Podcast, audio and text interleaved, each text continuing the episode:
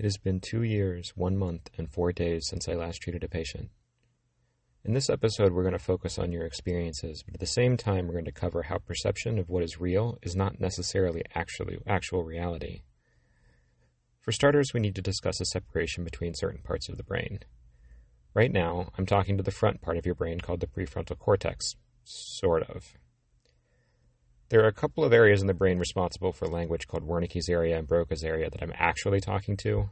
What I mean is that right behind your forehead is where the quote unquote you exists, and that's who I'm talking to.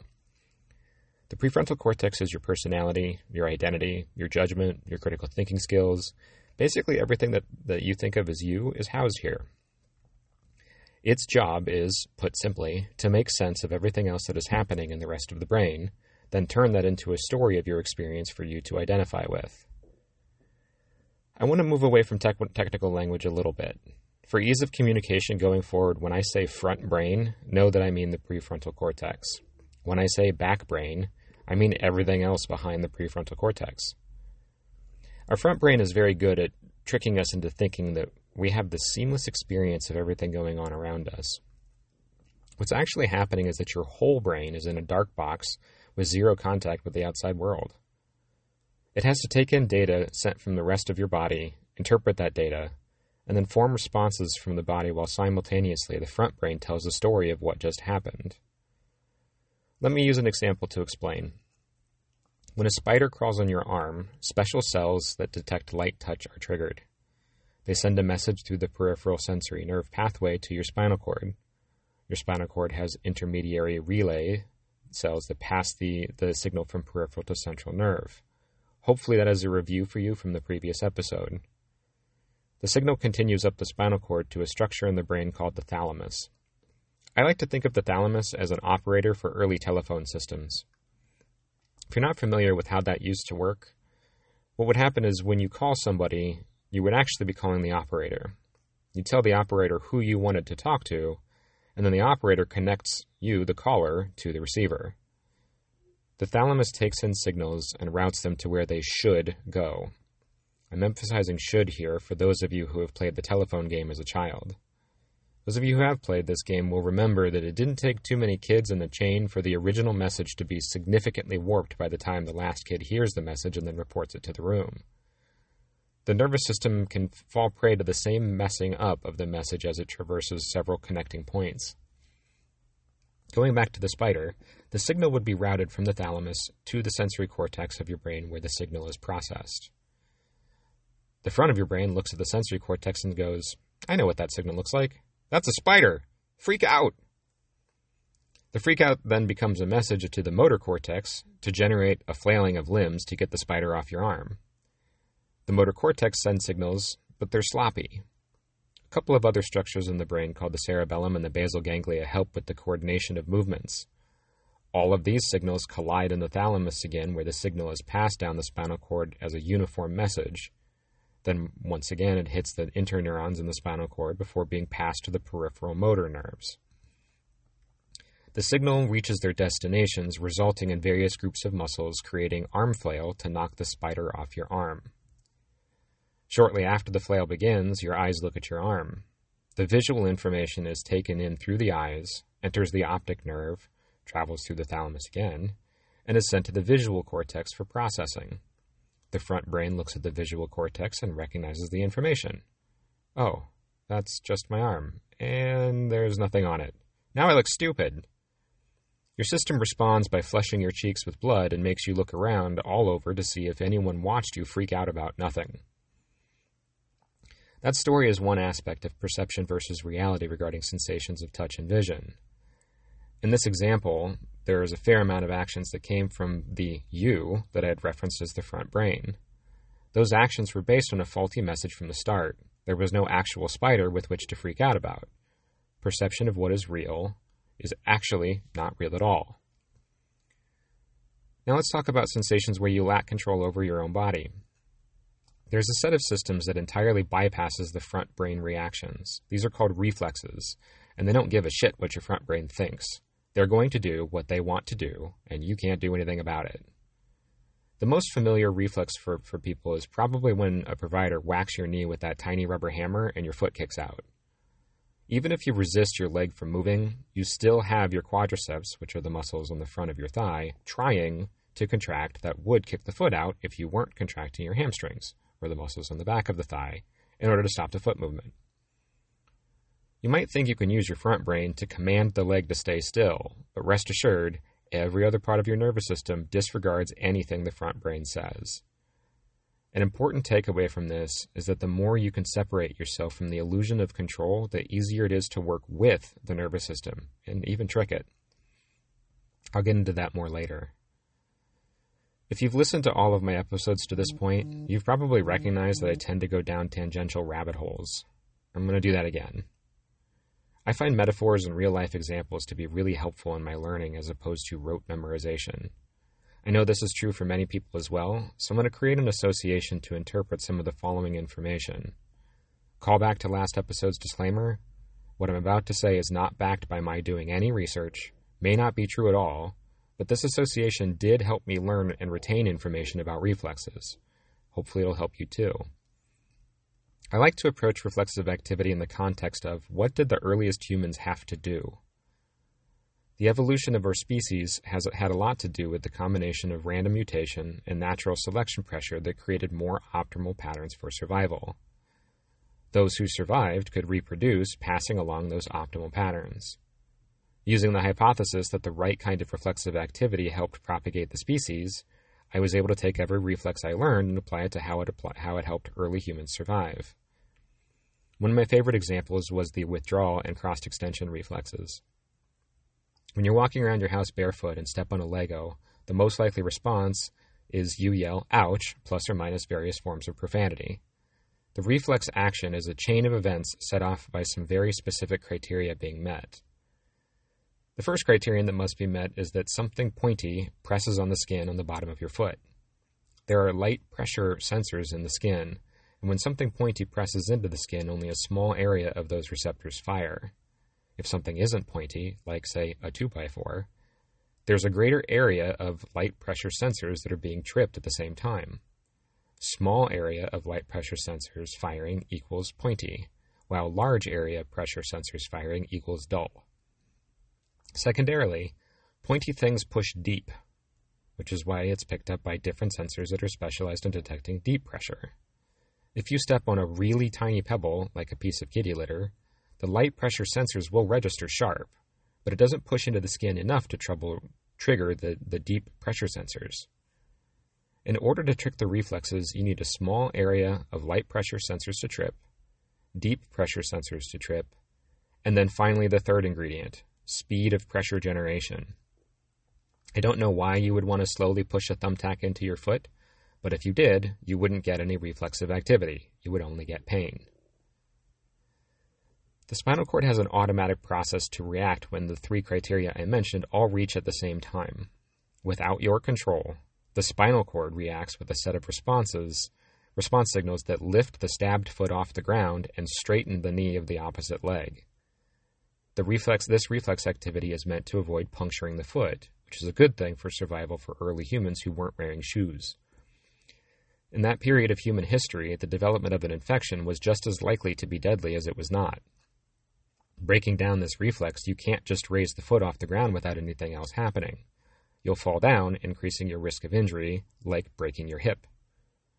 So the reflex also triggers the knee of the other leg to straighten. Those who had really good withdrawal and crossed extension reflexes didn't get infected feet or broken hips nearly as often as those with poor reflexes, and therefore had more opportunity to breed passing along the good reflexes. Now, some might understandably want to point out that stepping on a Lego hurts, so that's why all of this happened. That all of the actions were under your control from just to get away from the, plane, the pain. If you remember this discussion the next time you step on something really sharp, pay very close attention and you'll realize that you actually lifted your foot a split second before you actually felt pain. This is important. The survival of your foot is time dependent if you're stepping on something sharp. Pain is only felt in the brain, nowhere else. A reflex in the spinal cord means that the signal coming up only has to travel half the distance compared to traveling from the body to the brain, And similarly, the reaction coming back down also only has to travel half the distance. If we had to wait for the signal to get all the way to the brain, make an ouch, then have the reaction travel back down to lift the foot, it's too late. You've already punctured it, you fall and break your hip, your foot becomes infected, and shortly thereafter you die. Many people might be inclined to disagree with me when I say the pain is felt in the brain. No, Adam, my foot hurts. I don't have a headache. We're again in territory where your perception of what is real is inaccurate. The classic demonstration of this is what's called phantom limb pain. This is a circumstance where someone has a foot amputated, then later has pain in their foot. But the foot doesn't exist anymore. It can't hurt. When a foot is amputated, there are still nerves that originally went from the foot to the spinal cord, and of course, spinal cord to the brain, as we've discussed before. Removing the foot cut the nerve at the amputation site, which some might say would be kind of traumatic to that nerve. That nerve can still send signals from the amputation site to the brain, but where it ends up is in the part of the sensory cortex that is responsible for foot sensations. Your front brain sees the part of the sensory cortex for foot screaming, and obviously its only option is to determine that the foot hurts. Thus, we have phantom limb pain and we have another demonstration of perception and reality being out of sync. This brings me to a second point about the statement the pain is all in your head. Many of you who have heard this statement somewhere else are probably furious with me right now. The reason for that fury is often because the person who said it thinks that you're making it up, you're being dramatic, or some other incorrect statement. Rest assured, your pain is real. No one fakes pain, that's ridiculous and someone who thinks you're faking pain is just being an asshole. Now, I'll give the asshole some benefit of the doubt that people do fake dysfunction when there's secondary, secondary gain to be had. These people may say pain is the reason they can't do something, but they're faking the dysfunction that limits the activity when seeking that secondary gain. No one actually fakes pain just for the sake of it. Again, I'm going to go into more detail later about how pain only exists in your head. Just know that I will also explain how you're not crazy or faking it. Back to the story about reflexes and pain. In case you don't believe me that pain is, is not the motivating factor for your foot raising off the sharp thing, I'm going to use a different example. There's no spinal cord reflex for hot like there is for something stabbing your foot. Put your hand on a hot stove, and it'll take a second to register, ouch, that follows. Now that you've ouched, you pull your hand away, but that reaction happened way too late. The time it took from the signal to reach your brain, process the data, then react took more than enough time to damage the tissue from the heat. How I remember the separation of reflexive movement versus pain driven movement is that it would be hard for early humans to develop a reflex for hot. If you caught on fire, you probably didn't survive long enough to breed. At least, I hope not, anyway. That would have been very unpleasant breeding for both parties. In other words, the natural selection pressure for hot effectively became don't touch it. No reflexes needed. I want to talk about one more reflex before diving further into the experience of pain. This is an example that your perception of reality is not actually reality at all. I'm going to have those of you who are willing and capable to do a little demonstration. Unfortunately, those of you who are hyperflexible likely won't be able to feel this effect, though. So if you're really flexible, you'll just have to take my word on the effects of what we're about to do. I would also think that it should go without saying, but if you're injured or experiencing pain during any of this, don't do it. The first step is to put your hands together in a prayer position. Keeping your palms touching, slowly lower your hands until you feel a stretch on the bottom of your forearms. Pay close attention to what this stretch feels like. Try and memorize that sensation. Now, stick your arms out to your sides so that if you were standing up, your body would look like a T. Turn your hands up so your palms are facing the sky, then bend your wrists down and straighten your fingers so they point towards the floor. You should notice that your wrist, hand, and fingers are in roughly the same shape as when you were in the prayer stretch position. The only thing that's different in this position is your shoulder and your elbow. You'll also likely notice in this position that your forearm feels a stretch too, but it's a different kind of stretch. Feel free to go back and forth between these two positions to check that out. You should notice the different kinds of stretch even though there's no difference in the angle of your wrist bend between the first prayer stretch and the second arms out T position. The difference in sensation you may be feeling is that the prayer stretch is stretching a group of muscles called the wrist flexors. The arms out position, on the other hand, is creating what's called median nerve tension, and the median nerve is unhappy that you're increasing the tension put upon it. You may recall from the last episode that nerves aren't really stretchy. By adding tension to the median nerve, you're effectively yanking on it. Now the nerve is mad and trying to make your wrist flexors contract to reduce the tension you're putting upon it. Speaking in physics terms for a second, a gentle stretch on a muscle and a gentle contraction in a muscle are both representation of tensile forces in the muscle fibers. It turns out that your brain has a hard time distinguishing between those two kinds of tensile forces. So your front brain can only look back at the sensory cortex, shrug its metaphorical shoulders, and go, I don't know, stretch, I guess. And that's what you experience. In actuality, one position is a nice stretch for a muscle, the other is a pissed off nerve, but your front brain lumps them together in the same category of experience. At this point, we've covered false alarms, your body doing things you can't control, and your front brain being flat out wrong about what's happening in the body. These three examples are only the tiniest sliver of how little you can trust your front brain's interpretations of what the back brain and the rest of the nervous system are doing. So, what does this have to do with pain? Pain is, plain and simply, an alarm going off. Pain isn't a problem in and of itself, it is the indicator of a problem existing. The job of the PT is to determine the origin of the problem that resulted in the warning signals going off. For example, if your kitchen is on fire and the living room alarm is sounding, I'm not going to go investigate the fire alarm. I'm going to go straight to the kitchen and address the fire. In another example, if you light a match under a fire alarm, it'll go off. If you blow the match out, the fire alarm continues to sound. There's always those fun times when the fire alarm just goes off when there's no detectable reason as well. This analogy of comparing fire alarm behavior to pain isn't all that different from what happens in the body. In the circumstances when the fire alarm isn't misbehaving, pain is generally what happens after trauma, or when a bunch of compensatory movement patterns build up over time when enough things are trying to compensate for too many other things, eventually a tissue reaches its breaking point and a pain signal is generated. In the two examples of fire alarms misbehaving, we have to return to what I said earlier. You can't trust your perceptions of what is real, but you're not faking pain. There are many reasons the nervous system can go haywire, and I'm pretty sure modern medicine doesn't even know a quarter of all the possible reasons. Sometimes one of the sensory nerves sends the pain signal to the brain in a manner like the match in the fire alarm. There was a small fire, or small injury, but even when the fire goes out, the alarm is still screaming bloody murder. Your pain is real, and it is severe, but it isn't proportional to the actual injury. Don't forget that your brain is still in the same dark box as the rest of the brain. Your front brain is still in the same dark box as the rest of your brain. All it can do is look at the information from the, sec- the sensory cortex, which is sounding off nuclear missile launch level alarms. Since that's the information the front brain can see, it has no choice but to believe you didn't step on a Lego. You actually stepped on a landmine and your foot exploded. It's not faking pain or exaggerating it. It's simply the front brain, reporting what it sees. There are many situations where chronic pain develops as well.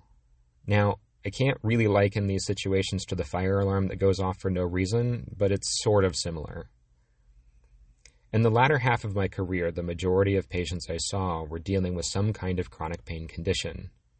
In nearly every case, without my asking, I was told the same thing by these patients at some point in time while they were in my care. Blank happened years ago. I have no explanation for, for why but nothing has been the same ever since. There always seems to be an initial injury that starts the alarm, but the alarm doesn't stop. With time, the original alarm starts to recruit neighboring alarms. The patient may complain of a couple primary painful spots, but now the whole body hurts in some way. Secondarily, we've all heard the expression practice makes perfect. This is true of all things, good and bad. When your sensory cortex is screaming an alarm of pain for years, it gets really good at pain. It'll start to take normal stimulus and treat it as dangerous and create more pain sensation that reinforces the screaming. I'm going to clarify again no one fakes pain. Becoming skilled at pain is not a reflection of the front brain. It is not a personality, it is not a decision, it is not a choice. It is a reflection of the nervous system going haywire independent of your front brain. You can try all you want to ignore the pain, but it's not going to work. Ignoring pain is the front brain trying to stick its fingers in its ears and yell la la la la la la la. The simple fact is, the pain signal has already been processed. The back brain doesn't give a shit what the front brain thinks or does. Even worse, trying to ignore pain is often frustrating and exhausting because it's so ineffective. This frustration tends to trigger stress responses in the body that result in the stress hormone cortisol flooding your bloodstream. Fun fact cortisol has a tendency to magnify pain signals, so definitely not liking that as a response. this brings me to my final point for today. We can't force the back brain to do anything. We can't control our sensations or reflexes, and we certainly should not be pretending that we can grit our way through pain. What we need to do is trick the back brain into flat out not processing pain signals coming from the body. This is not easy, and it takes a lot of practice, but it is achievable to varying degrees. Turns out it can even be effective for a fire alarm that isn't misbehaving. After all, you have to fight a fire. The alarm did its job, but now it would be great if it would shut up while you're fighting that fire.